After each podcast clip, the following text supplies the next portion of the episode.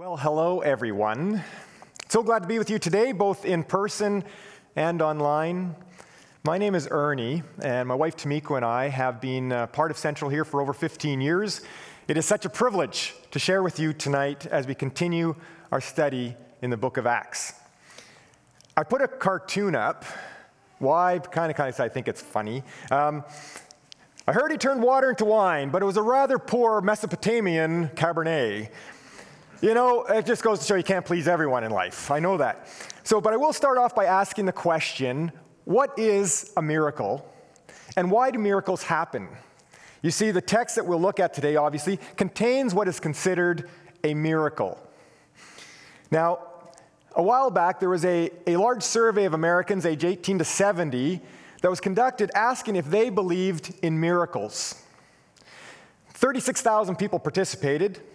78% of them said yes. And even among the non affiliated, the non religious people, 55% said yes, they believe in miracles. Now, now, some of us throw around that term miracle pretty freely, you know, like for guys, you know, Christmas Eve, I headed to the mall to get that gift, you know, it was busy like crazy, but I found that perfect parking spot right beside the entrance. It's a miracle, you know. Um, Maybe, uh, you know, I was a little bit short on cash last month, but, you know, there was a check came in the mail that I wasn't expecting for the exact amount that I needed. It's a miracle. Maybe, uh, you know, I sent little Johnny out in the backyard to play, and he started shoving rocks in his nose and his throat, you know, just because that's what boys do. And he started to choke. I came out just in time to help him. It was a miracle. Or perhaps for some of us with teenage kids, they took out the trash without being asked. It's a miracle. You know, these are all good things. I don't believe we get anything in life that isn't a gift from God, quite honestly, and, and be thankful for those. But these are not miracles by the definition we're going to be looking at today. You see, I'm talking about things that cannot be explained away by science. A miracle is a moment when natural law and the way the world normally works, that stops.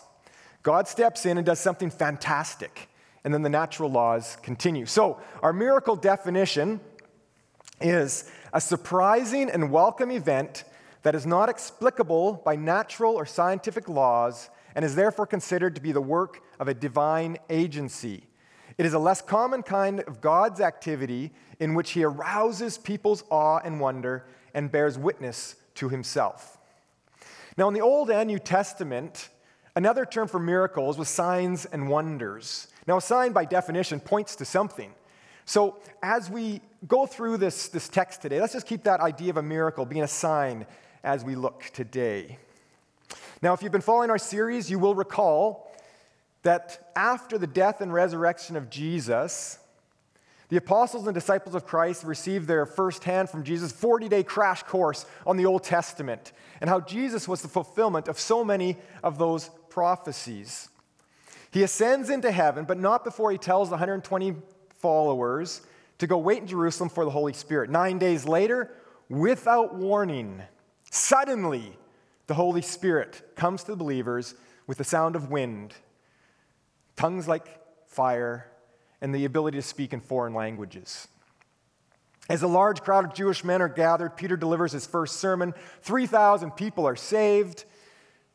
The church has begun, and as they continue to meet, pray, and teach daily, more people are saved. So we don't know how much time transpires between the day of Pentecost and the event that we're going to look at today, but there's no doubt that the apostles were pretty stoked with what's going on and what's happening. We heard last week how believers devoted themselves to teaching, to fellowship, to prayer, and they're experiencing the power of the Holy Spirit daily. Now, if you have your Bible with you, please open it to Acts chapter 3, Acts, the fifth book of the New Testament. I know we just had this passage read to us, but I'm going to read it again just because I like it so much. Here we go. Acts chapter 3, verse 1 through 10. Now, Peter and John were going up to the temple at the hour of prayer, the ninth hour, and a man lame from birth was being carried, whom they laid daily at the gate of the temple that is called the Beautiful Gate, to ask alms of those entering the temple. Seeing Peter and John about to go into the temple, he asked to receive alms. And Peter directed his gaze at him, and as did John, they said, Look at us. And he fixed his attention on them, expecting to receive something from them. But Peter said, I have no silver and gold, but what I do have, I give to you. In the name of Jesus Christ of Nazareth, rise up and walk.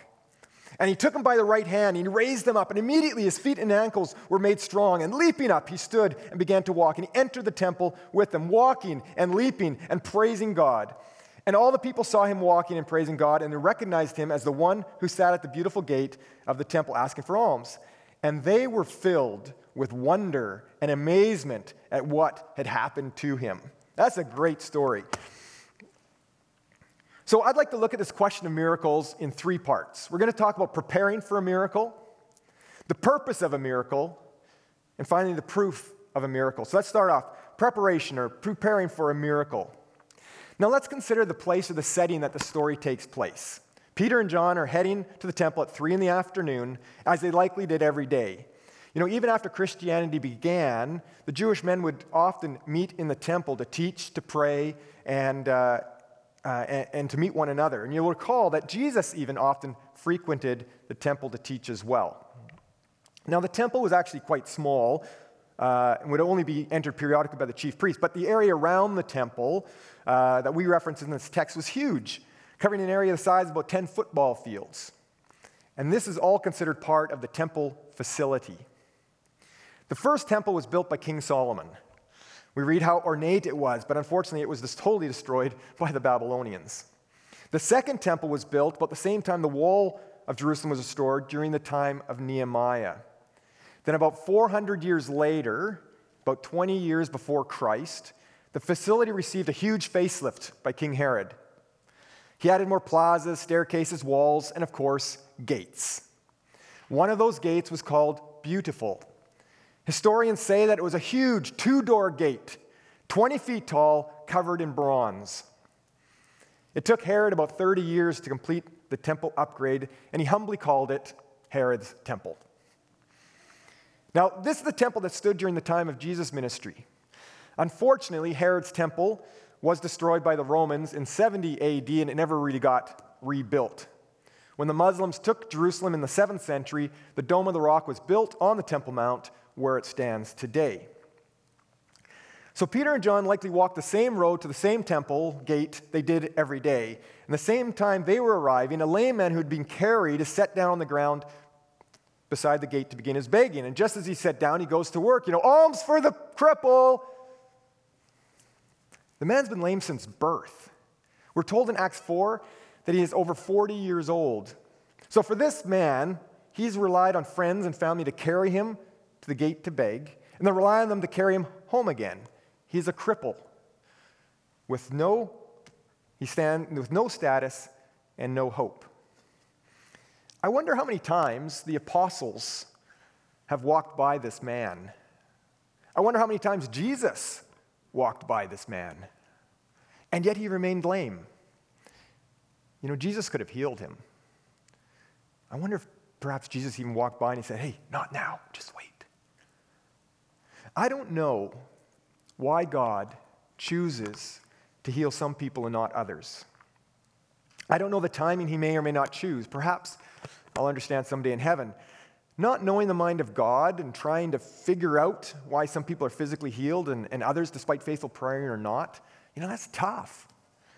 And this is where we must exercise trust through faith. You know, if we don't and we try to figure this thing out, we'll just end up bitter, confused, maybe angry.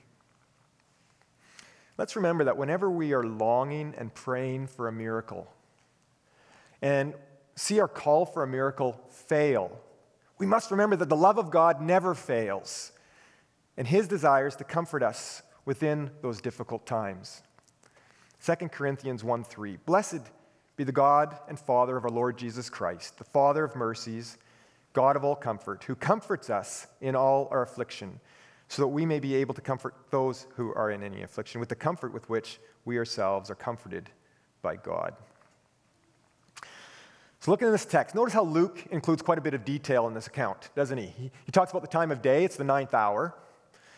He says the name of the gate, which is beautiful. He even says the hand which Peter uses, the right hand. Never, though, does he write the name of the lame man. I think this might be indicative of this man's existence. You know, people pass every day. Sometimes they may look at him and, and when they drop a few coins in his cup. But unlikely anyone has ever taken the time to make physical contact or even ask his name. You know, just as an aside, how does this man's existence compare with people we pass every day, begging, busking on our sidewalks, streets, or outside businesses? You know, it's so easy to stop seeing them, isn't it? I'm so thankful for great Christian organizations, NGOs, individual Christians, some who attend this church, that make a priority of seeing and helping the needy in our society. So, this is this lame man's routine, perhaps for decades, always on the outside of the temple. He's not allowed to go in. He's a lame man, he's unclean. And in that day, it was quite common for people to assume that this man was lame due to sin. And since he was lame, we were told from birth, it must be on account of the sinfulness of his parents. How would you like to go through life with that stigma? You know, I'm a product of sinful parents. wow.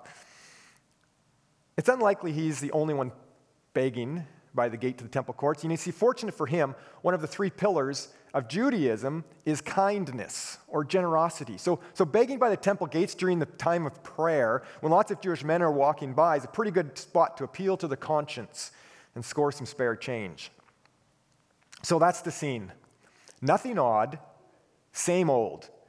The lame man hadn't scheduled a meeting with the apostles, and they didn't go to the temple looking for him. But God, in his sovereignty alone, has prepared the apostles and the heart of this lame man. The way the text reads, it doesn't appear that Peter and John left their home with the intent of healing this man. They are, unlike, they are likely going to pass by like they would any other day we read that seeing Peter and John about to go in, he asked them for a gift. This is likely when the Holy Spirit impressed on, on Peter and John that a miracle is about to happen. And Peter and John respond. You see, Peter and John had prepared their hearts through prayer. God had prepared the scene according to his timing, and the Holy Spirit provided power and preparation of the miracle. But Peter and John still had to respond.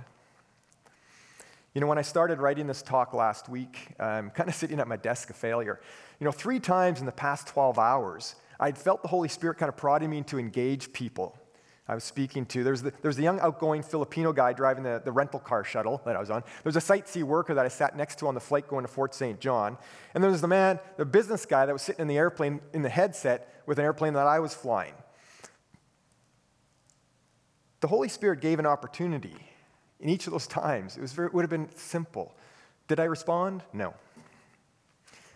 Now, I'm not talking about trying to sell people stuff here either. You know, whenever we start thinking, you know, seeing people's prospects for my latest business deal or something, you know, but rather seeing them with the love and the need of Jesus. Not selling, just bringing God into the conversation. You know, the following day, I again pray for the Holy Spirit to give me opportunity, and three times that day I was able to have easy conversations with individuals regarding faith and the importance of the soul over the physical stuff. Praise God. So, the scene is prepared for a miracle. Now, let's look at the purpose of the miracle. I know I just finished saying we don't really know the mind of God, so I can't really know the purpose of the miracle. However, he does give us some pretty good clues. So in this event, verse 4, it says, And Peter directed his gaze on him, as did John, and said, Look at us. And he fixed his attention on them, expecting to receive something from them. What was he expecting? Likely money, right? You know, a few coins to buy him some food.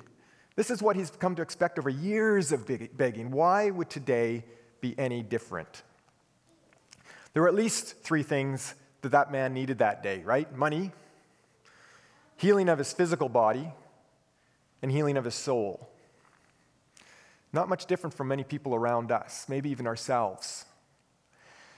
If given the choice to, to choose between money, physical, and spiritual, which one would you choose? But Peter said, I have no silver and gold. Oh, yeah, that's that one on.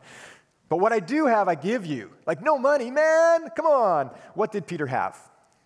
Peter had at that moment healing power given by Jesus through the Holy Spirit. So he says, But what I do have, I give to you. In the name of Jesus Christ of Nazareth, rise up and walk. Yeah, right.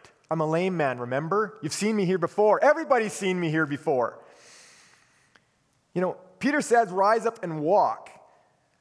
The guy likely hesitates. So Peter reaches down with his hand And this is a big taboo. This is an able bodied Jewish man walking, about to walk into the temple, reaching down to a man unclean, unfit to enter the temple.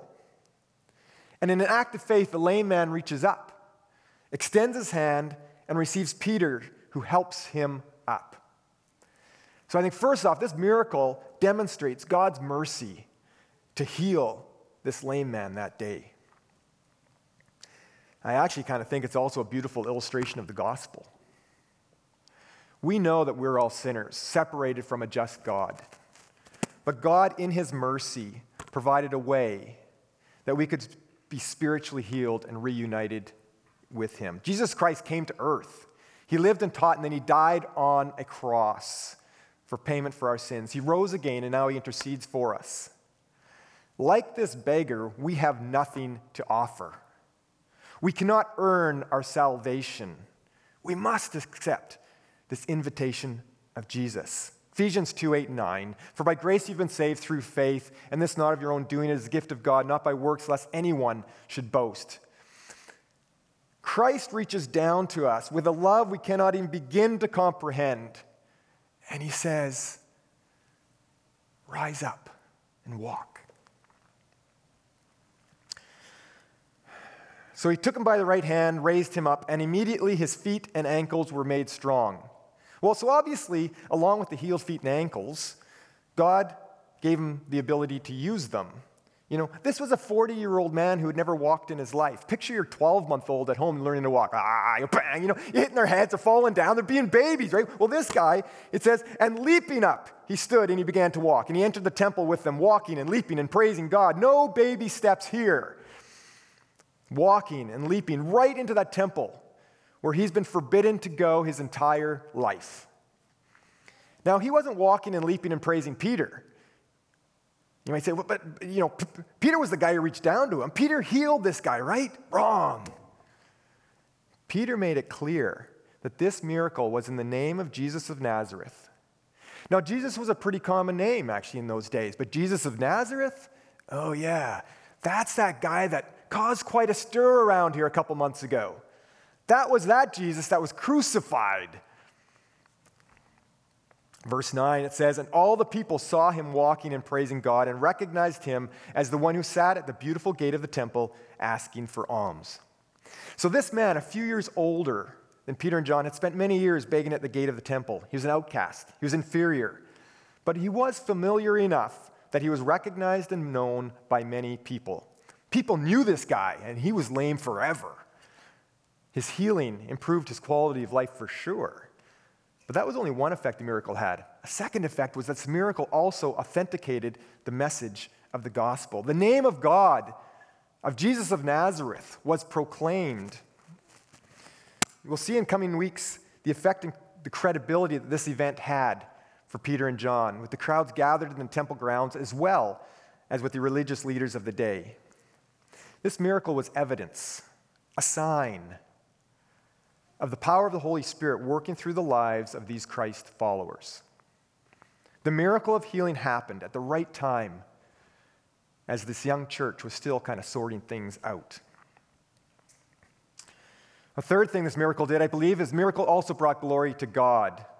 And it says in verse 9 and 10, it says, All the people saw him walking and praising God and recognized him as the one who was the beautiful gate of the temple, and they were filled with wonder and amazement at what had happened to him. You know, today I often kind of uh, doubt news of miracles because it seems that some branches of the church have kind of turned miracles into a commodity. You, have likely seen the ads, perhaps you've even attended an event. You know, show up Friday at 7 p.m. for our miracle night and watch the Spirit work. Come and be healed. God doesn't want you ill, He wants you healthy and wealthy. Basically, making God into our personal vending machines. You know, I'll pull out my loonie, put it in the machine, and out pops a miracle. It just doesn't seem right, does it? But given these questionable miracle accounts, we want to be careful and not discredit all reports of miracles, of God choosing to do these, because God can still choose to bless with miracles even today. There are some Christians that hold to a cessationist view, it's called, that they believe that the time of miracles ended with the apostles. I believe that miracles can continue today. And seeking miracles is not wrong. We just want to ensure that our request our actions and any outcomes confirm the truth of the gospel message, acknowledges that any healing is attributed to the mercy of God, and that ultimately that God is given the glory.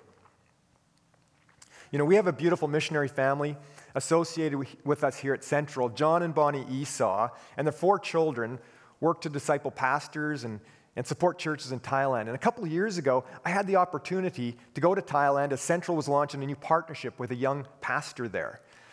While we were there, we visited a small rural church in Mae Prao. I probably didn't pronounce that correctly. And we were told the story of a new Christian and a miraculous healing. Well, this lady name, her name was M, that was healed. And I asked if M lived nearby. Well, they said just 10 minutes down the road.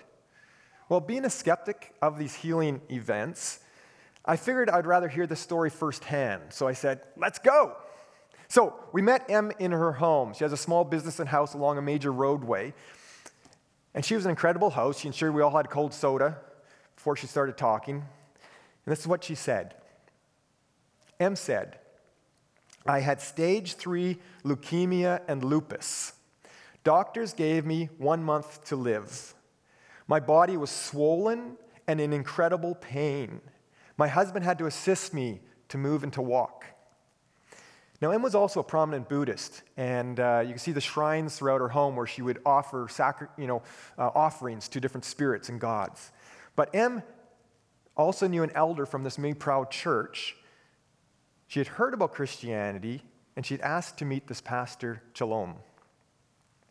So M met with Chalom, and he told her that God is more concerned with her heart and her health than her health, sorry. God can heal, but more so, God wants to give her true life. So Chalom led both M and her husband to faith. And then Chalom prayed for her physical healing, but it didn't happen immediately. He taught them a simple prayer, and they went home. And this is where it gets freaky. M says, I woke up at night in pain. I prayed the prayer I was taught. My toenails and fingernails cracked and black plus pus flowed out. And then I went back to sleep. At this point, like the hair on the back of my head is like standing up and like, like what? Cracked nails, flowing pus, and you went back to sleep? Are you being serious with me right now? Like, what? You know, it's crazy. M woke up pain free. Her joints didn't hurt.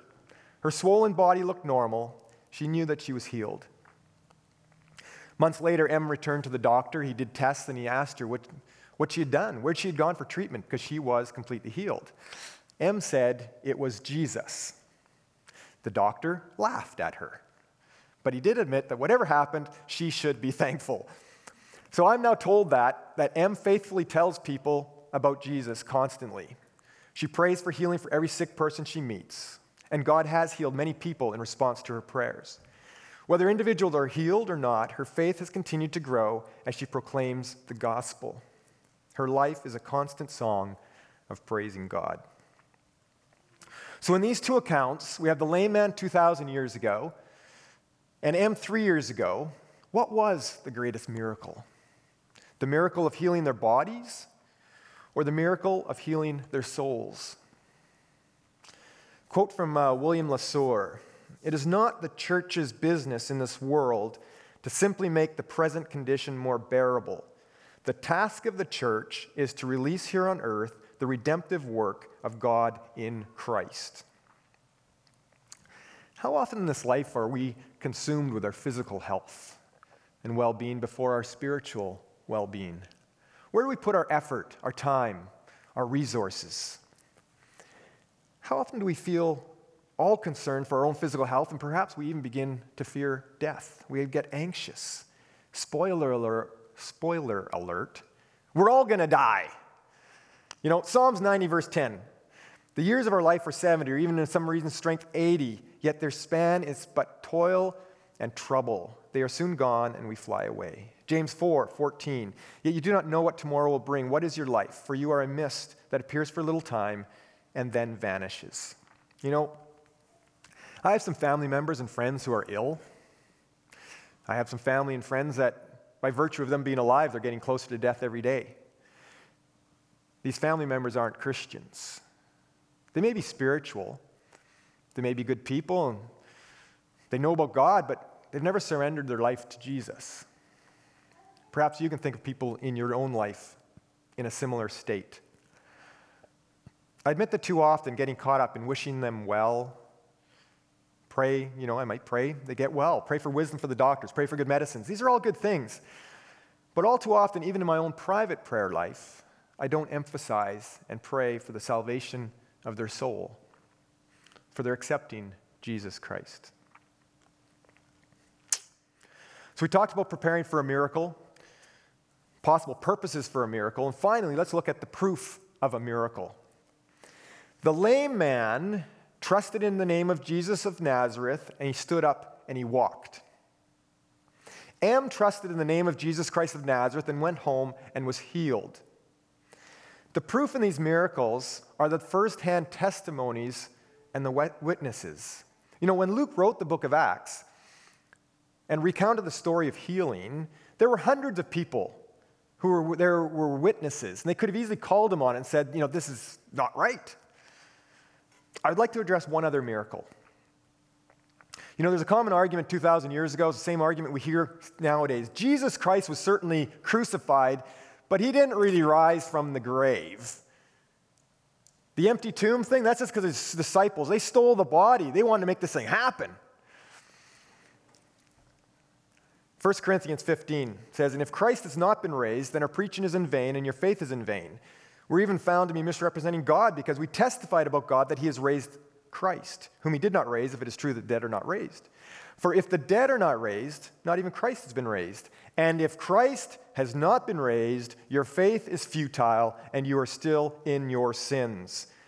You see, if Christ never rose again, then all this Christianity thing, you know, it's nothing more than, I don't know, kind of a well meaning or actually somewhat warped social club, quite honestly. What are we doing here?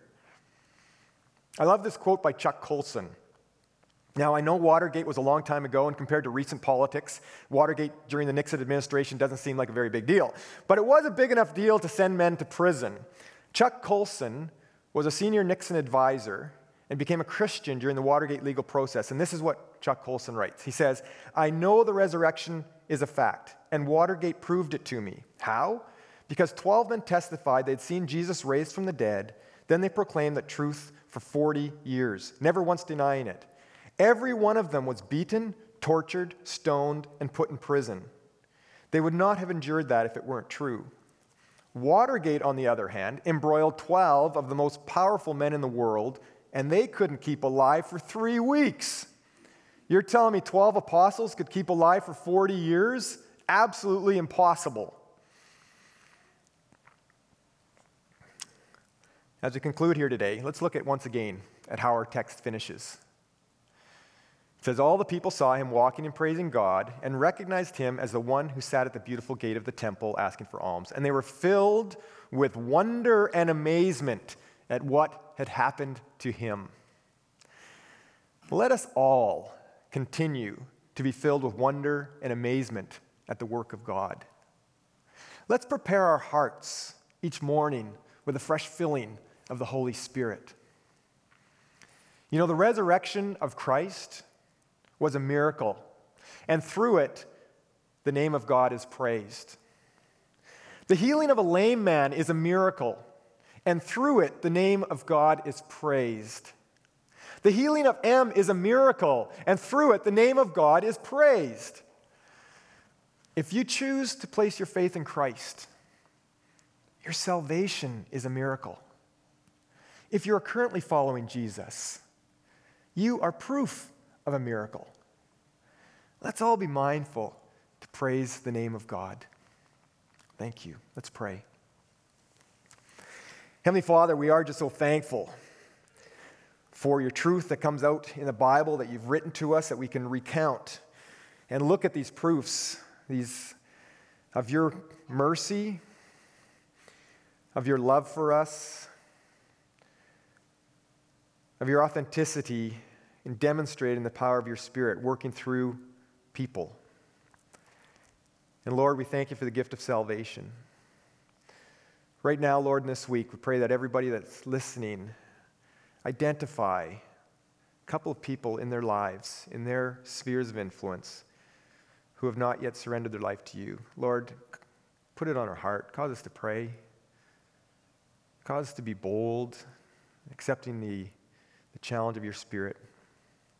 And Lord, we just desire that your name is proclaimed in, in, in everything that we do, say, and certainly in, in our homes and our marriages, family life, everything. Lord, we just thank you. In your name, in Jesus' name, amen.